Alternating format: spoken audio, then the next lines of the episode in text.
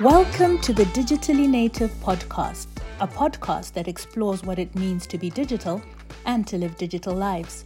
I'm your host, Fungai, and together we will explore a range of topics and trends around digital and social media and digital innovation. So grab a drink, buckle up, and let's get right into it. Hello, and welcome to the podcast. Today is a day where we will be discussing all things AI, algorithms, and machine learning. I have a great guest with me today. Uh, her name is Chenai Chair. She's a senior program officer at the Mozilla Foundation. Very exciting, and uh, we'll get into that interview in just a few moments. Uh, I'll just add as well this is a pre recorded uh, interview from late last year.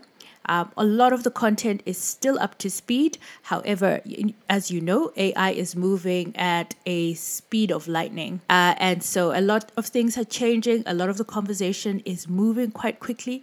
However, in this podcast recording, we lay out the foundations for a little bit of that technical language in a very engaging and informal way. So I really think you're going to enjoy this episode. And the good thing about this episode, it's a two part episode. We will start with a little bit of the brief background, and then we'll get into a bit more of the meat and bones around data feminism and other things that Chenai is an expert in. But just as a quick introduction, you may have been reading up about things happening in the world, especially around AI in the last week.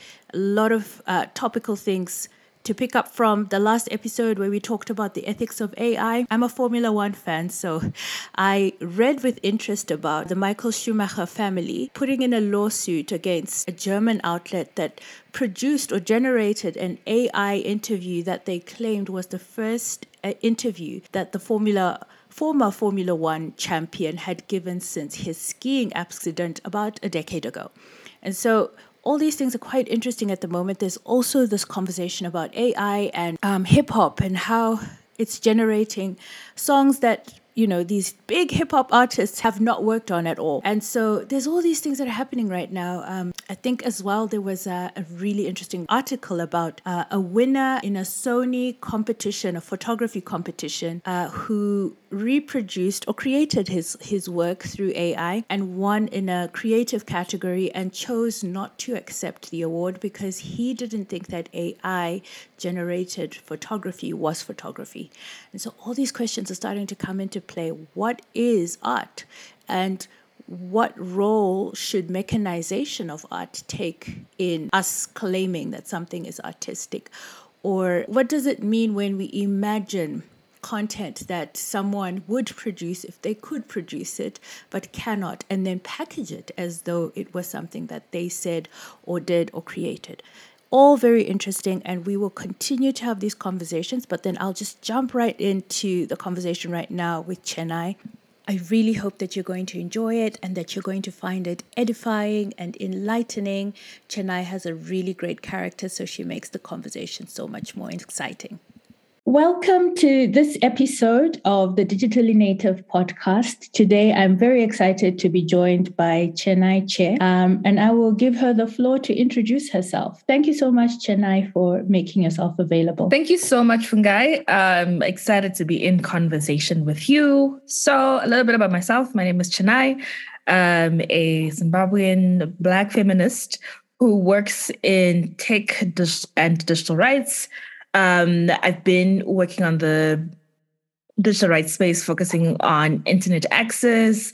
I think I was probably one of the first people who started noticing how expensive data was in Zimbabwe because I was part of a tracking team um, when I was at Research ICT Africa. We also mm-hmm. looked at really navigating issues around gender. So, looking at um, how affordability is not just an issue of people not having money, but also societal issues. So, um, worked at the Web Foundation where I was taking a look at um, gender and digital rights and how the issues are issues impact people to get online, as well as what happens online with issues of online gender-based violence, cultural and social norms that you know mean most people are likely to be silent when they get into the online space. Um, and then I also have currently now at Mozilla Foundation as a senior program officer who works on our big data project called Common Voice. Um, where we're trying to create open source data sets for people to create voice technology, as well as our Africa Innovation Project, um, where we're trying to build more programmatic work by Mozilla Foundation on the African continent. So that's more kind of my professional, like where I've been. But I've also been um, trying to really take on research for activism and really trying to put out information to other people with social science background like myself to think about like AI, data, and privacy through my mm-hmm. project called uh, My Data Rights, which is on mydatarights.africa, where I've really just been trying to understand the conversation on AI, privacy, and data from a feminist perspective, bec- and also centering like African feminist thought, uh, because I often feel like most of the information that I've been consuming is quite North centric, and it's yeah. been like exciting to get like Latin American feminist and Southeast and Asian feminist work. But I really think there's more work that needs to be done um, mm. by African feminists on these issues. So that's really interesting, amazing work you're doing. Thank you so much for that very rich introduction to your work. I mean, there's so much to tap into from there. Um, and, a, and, a, word or a um, thing that I kept hearing you uh, refer to is AI. And we just talked about this before we jumped on this um, this recording. Is you know people have this very narrow or parochial idea of what AI is, and to many people that's just something of a um, Terminator kind of idea of a robot coming in and it's going to destroy all of us, and you know we're going to enter Armageddon. Um, what is your understanding of AI, artificial intelligence, and and and its uses in in social aspects of life? So, okay, a lot of the times, like I think the the the AI is one of those things that need to be demystified. So mm-hmm. um, a lot of the times there's this uh, what has been put in popular culture is cyborg world, you mm. know, hmm. having like little mm. robots running and like like what you said, like Terminator and stuff. Uh, but there's actually discourse of people who are kind of like the the current conversations around AI are sort of like selling snake oil where we haven't actually gotten to. So the idea is that with artificial intelligence, um, you know, systems are able to think for themselves. Yes, mm-hmm. we work with them to develop them, but then they get to mm-hmm. the point where they're able to make their own decisions uh, without like human interruption. So mm-hmm. that's what we usually see on on in in different spaces. So it's actually, I mean, taking a definition from Mozilla Foundation and some of their work around trustworthy AI, it's actually considered like as a wide-ranging branch of computer sciences uh, mm-hmm. where we're building up smart machines which are capable of performing tasks that typically require human intelligence. So mm-hmm. requiring that human intelligence, not necessarily like removing human right. intelligence. Um, but then again, to point out that there's that concern of like what really makes something AI. And the mm-hmm. idea is that um, there are markers that are developed to say that something is actually a sentient being. So so far the conversation is we haven't gotten to that point yet. Yeah. However, we find that a lot of people are maybe dealing with like big data or making use of algorithms or machine learning and then labeling it as artificial intelligence and then it's mm-hmm. sold as like you know it's the ai that's made the decision at the end of the day but actually mm-hmm. it's maybe a completely different um, practice that has been put into place so okay yeah, I guess AI is sort of like encompassing all the super fast, big technology that's coming out there relying on data. But mm-hmm. if you were to go like really rigid on what defines an AI, the conversation is have we actually gotten to that point yet? Oh, that's interesting because I think that the next thing that I was going to say when you were talking, I was thinking, oh, is that machine learning? Um, and then now you've added this little bit of complexity to say, well, that's not the those are components of it, but then it's it's it's a growing and living area of study and you know it's it's all these different parts that come into it. Now I, just before we get into anything to do with data itself i think you also brought something up that stumps a lot of people when you start trying to explain how for, for instance digital and social media work. Once you throw in algorithm the word algorithm you know a lot of people are like what is that and why does that matter for me to know? Um, and I, I would like to hear your perspective about that. Right. So, um, uh, I think when we think about the algorithm, and particularly most of us are being introduced to it if we interact a lot with social media or if you Mm-hmm. interact a lot with like an online platform that asks you to put information and then Mhm. determines your score or something like that it Mhm. is sort of like pulling together um so i know the people who know data science more will probably come in and explain better but i think the idea is just generally having like once you've got all of this um I know you didn't want us to get into data, but we have to get into data. Go ahead, go ahead. Answer this question. So it's kind of like when you've got like these large volumes of data considered, you know, usually considered as big data, where Mhm. you've got like this structured, unstructured, and semi-structured data um, that then now needs to be processed in order for us to develop insights or predict Mhm. things or have an analysis of something that's happening what then Mhm. happens is that the algorithm is something that's run over so it's like a, a system that's there for you then to be able to run over this like data that's like big and Mhm. like comes at high speeds for you then to be able to determine um, something that comes out of that so you develop Mhm. an algorithm say for example to determine if someone is um, is worthy of receiving a loan so Right. large pieces of data are, are pulled together and then you know the system is run and then it gives you a yay or nay and then Right. you know that's when the system is kind of like using that algorithm so Right. that again is replacing that human adding onto that human intelligence so that a Mhm. loan officer doesn't have to sit with like 20,000 applications but Mhm. you have like this system that's able to pull off all of the information and then say Mhm. okay this kind of person who fits this category is a yes this other person is a no Right, right. And I I mean from the most simplest spaces like Facebook and all these social media platforms we use are using algorithms, using these formulas to kind of aggregate information about each one of us to then tailor content to us. And I think one of the conversations that comes in with algorithms is always around ethics. Um, if you don't know that your data is being collected and you know processed through this big machine that's you know figuring you out is that something that people should be aware of you know when they sign up for anything when they're like putting any kind of data out there is it their right to be made aware that this information will be used in this way? Or are we at a point at this point in time where the social nature of wanting to connect is just so much more important that we don't really care anyway to know what our data is used for? So so basically everyone has the right to privacy Mhm. Uh, in some places, it's like constitutionally protected, and then it boils down to information privacy. So when it comes to data, um, the assumption is that like most of these companies, because of what uh, you know, like of the European laws that we have, such as the General Data Protection Regulation, um, and then at a country level, there are some laws and, le- and legislations in place.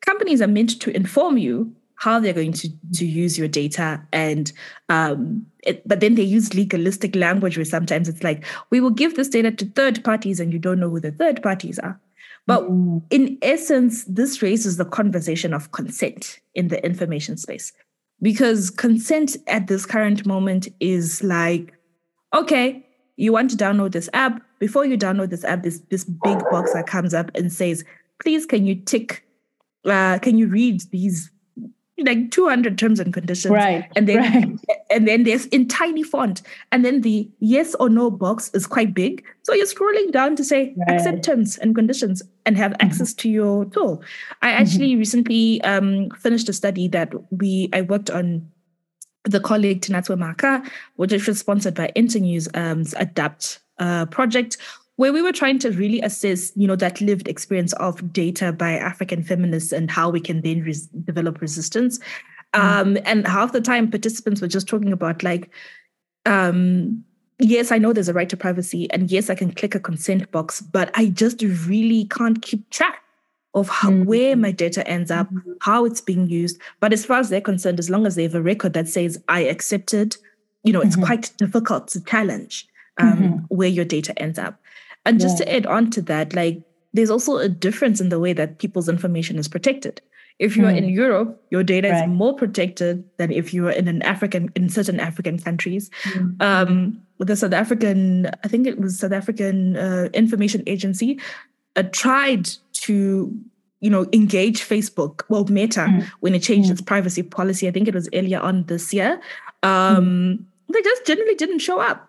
But if mm. it had mm. been like a European court, they had to make sure right. that their privacy policy met those standards. Right, right. And so, uh, you know, all of this is really interesting information. And I think anyone who's in the digital space kind of has a sense of this information or this knowledge. And I've also, like, I mean, when you try to tell people about these things, sometimes there is that kind of, well, you know, does it really matter? I'm not an important person. They're not going to watch me. They're not surveilling me. You know, so what? They they have my data. They know me down down to a T, down to like the T. Um, how how does that? How do you then go about making people very uh, conscious or active in you know wanting to protect their their their, their data wanting to be conversant in conversations around uh, privacy and and you know just really being uh, wanting to do something about with this knowledge and information. How do, how do you go about that in your work? Making the information as simple as possible. Mm-hmm. and also you know trying to work through people's fears a lot mm. of the t- so when we were when i was doing this when we were doing this research it really surfaced how people were aware that you mm-hmm. know systems knew everything that they did and they were a little bit uncomfortable, but it made their life better. And right. then through a methodology where we were asking them to track how they interacted and the systems they interacted with, it moved into kind of like a discourse of being afraid that like mm. oh my gosh I, I, I can't do anything because of the amount of data that people can take from me mm-hmm. um, and use it and use it to to profile me because a lot of the times people just think at an individual level your right to privacy is protected at a constitutional level um, or in, in the existing law. But it also mm-hmm. affects us at a community level. So, mm. as Black women, being shadow banned on like social media because our content is flagged, um, mm. you know, not having access to a financial loan because you belong to a um, a group that's considered more risky so right. your life is going to be more difficult. Being a foreigner, and the moment you flag your ID and the system says we can't give you the service, even if you qualify.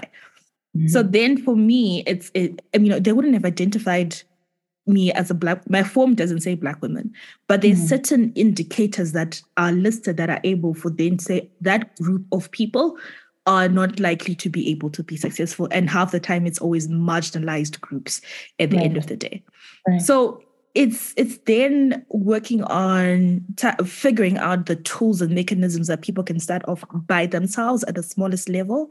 So, say mm-hmm. for example, um, with this project, we did a podcast and someone listened to it and they wrote back and said, "I didn't realize that I could decline cookies."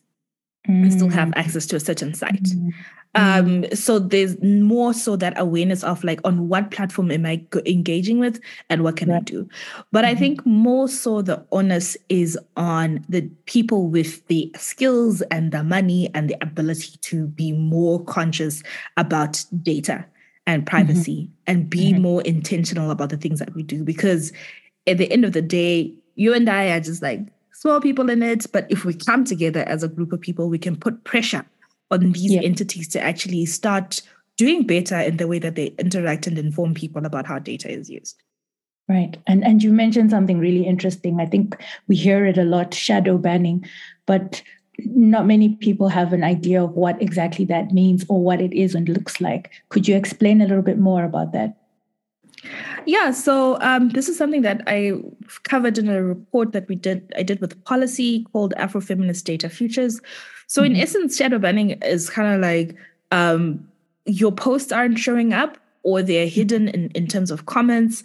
Um, and it's really quite interesting that people people who really realize that are people who are quite active and rely on social media for engagement and connections. So half the time that's when someone goes like, I think I've been shadow banned on this topic. Are people seeing my comments? But if you're not a person who's like not who doesn't rely on social media as a you know doesn't rely on those metrics of engagement for the work that you do, you're probably going to be shadow banned and never know. So yeah. then, um, and I think this is then something that for me, I've seen more so kind of like engaging with feminists where they've said like if they've spoken about like violence, um, you know, they can get shadow banned on grounds of misandry. Hmm. And mm. they're just like, yeah, but you know, I'm not the likelihood of me harming someone is quite low, mm-hmm. but with misogyny, it's it's it's really going to be high. So mm-hmm. that's actually quite interesting in terms of um, how people get to find out they've been shadow banned, yeah. and also just also highlighting the fact that most people don't have the language of of going like I've been shadow banned until someone actually goes like, "What should this is what you're going." Right, right, and I mean I've, I've seen this as well on TikTok and spaces where people have like maybe even over a million followers and then they have to start another account because they've just been banned on TikTok they've you know they've been told that they're not meeting the the platform's guidelines and rules but then you know they can't actually identify where and how they violated those rules. So ultimately it's you know this reminder that you are at the you are at the mercy of of the platform providers. Um, you know we have this content that we believe is ours but you know, if tomorrow you are just basically taken off the platform, where does that data sit? And, and how do you then rebuild a community and a network and a following? So all these things are quite interesting. Um, and I think we've kind of given the listeners an idea of what data science and what, you know, the, the, the ethics around data are looking at and looking like. And maybe now I can just zone in a little bit more and ask you about data feminism itself and what that is and what that looks like. All right. Um, so, data feminism, I think, has been a term uh, particularly popularized and coined by uh, Lauren Klein and Catherine D'Ignazio through their book, actually also titled Data Feminism. So the idea around that is actually then having a framework for thinking about data science. Um, so data science, like all of those, that, that school of thought around data mm-hmm. and the ethics um, around it, which for from a data feminism perspective is guided by intersectional feminism. Mm-hmm. So it's kind of like, you know, data can make our lives better. But how do we then, you know, go through this data, do the analytics, report back on it in a way that is actually self-aware of who is doing it and who's part of the process? Um, mm-hmm. You know, takes into account the risks involved of collecting that data or analyzing that data that belongs to a particular set of people um, and also in a way that takes into account like power because at the end right. of the day the person who's who, with the ability to do the analysis and collect the data and holds the data has the power versus the person who's like you know producing the information and getting it out there or the different spaces where the information comes from. Right. So that it really is then taking on that like intersectional approach um, to to to the issues that exist in data and can you explain what you mean by intersectional feminism just for anyone who might not understand what that means Sure. So, intersectional feminism was a term coined by Kimberlé Crenshaw, um, a theory where basically Kimberlé was looking at how people were experiencing the legal system, um, women in particular, but thinking of how different our different identities and other points in which we interact with actually um, add a layer to how we experience injustice. So, I think this is why I actually started by saying I'm a Black feminist woman in tech. Mm-hmm. It's because mm-hmm. when I interact with the technological space, my identity is in terms of race determines mm-hmm. how people interact with me and mm-hmm. like some of the opportunities or challenges that come are layered by that then in addition to that being a woman as well creates that additional layer of injustice where mm-hmm. then okay you identify as black and as a woman you might be treated more differently than a white woman or, or a, a, woman of Indian um, or an Indian woman. And then in mm-hmm. addition to that, um, how you can also like your economic background, your educational background, actually also furthers that area of injustice. And so mm-hmm. I think I like um, also how Sylvia Tamale talks about uh, intersectional feminism by taking into account like our colonial history um, mm-hmm. into that as well to then say because we've been, you know, you, you're part of a colonized nation or a continent, your experience of injustice is also layered into that. Mm-hmm. Um, mm-hmm. and then Patricia Hill Collins talk, talks about like domains of um, domains of power. And I think mm-hmm. what's interesting for me is how sometimes you know the oppressed can be the oppressor as well mm-hmm. so really mm-hmm. thinking about like that that intersectional those intersectional underlying issues of um, injustice and then how it's important to assess society from that perspective so that we don't have a one size fits all solution to then say mm-hmm. okay all the black women are suffering so let's just give mm-hmm. them you know like this kind of system to make their life better Mm-hmm. And that's so interesting. I mean, even uh, what you've just mentioned about um, colonization having an impact, and there's a whole conversation as well about data colonization um, and, and how there's this new colonization that's happening as a result of data. Do you have any um, thoughts or perspectives on that as well? Yeah. So I think one of the things that's emerging around the conversation around data colonization is generally how you know companies are moving to places with that colonial history mm. or interacting with people with that colonial history and extracting information and mm. then so it's kind of like the movement of data from like you're, you're the the raw data producer and then mm-hmm. they go and then they do things to it and then they come back and place their algorithms and whatnot have uh, have you mm-hmm. on on that continent um and i think when when i think about data colonialism it's also quite interesting how people ref- think about it say for example of um surveillance cameras being developed mm. in china and then being deployed in African countries, collecting black faces so that they can improve mm-hmm. their systems to sell mm-hmm. um, in European markets. But there's mm-hmm. no benefit back to those. Um, well, the benefit is, is increased surveillance, but they're being mm-hmm. sold in, in, in like you know authoritarian regions or highly surveilled regions where the surveillance doesn't mean safety; it actually means giving people more harm. Um, mm-hmm. So really, there's um, work that's being done around digital extraction so mm-hmm. like how you can you find that like in core areas like refugee camps or slums that's where the data set cleaning happens um, mm. um, and they're paid the lowest and then it's outsourced i think yeah. there's currently a case right now with a kenyan in kenya about um, someone challenging Meta's Meta's basically said we're not part of the system because they outsource it, but they're actually challenging the work conditions in, in that space. Thank you so much for listening in. I really hope that you got something valuable out of this episode and that you will listen in for the second part of it. As always, I invite you to share your thoughts or opinions and perspectives on anything to do with digitality or this episode through our Twitter account, which you can find at Native Podcast. Alternatively, you can send us an email at info at digitallynativepodcast.com digitallynativepodcast.com. That is info at digitallynativepodcast.com. I really look forward to interacting with you and hearing your thoughts and comments. All ideas are welcome as long as they pertain to the digital world. We're all learning together, and that is the great part about it. Thank you, and do take care. And until the next episode, please do have sunny mornings and calm evenings. Bye bye.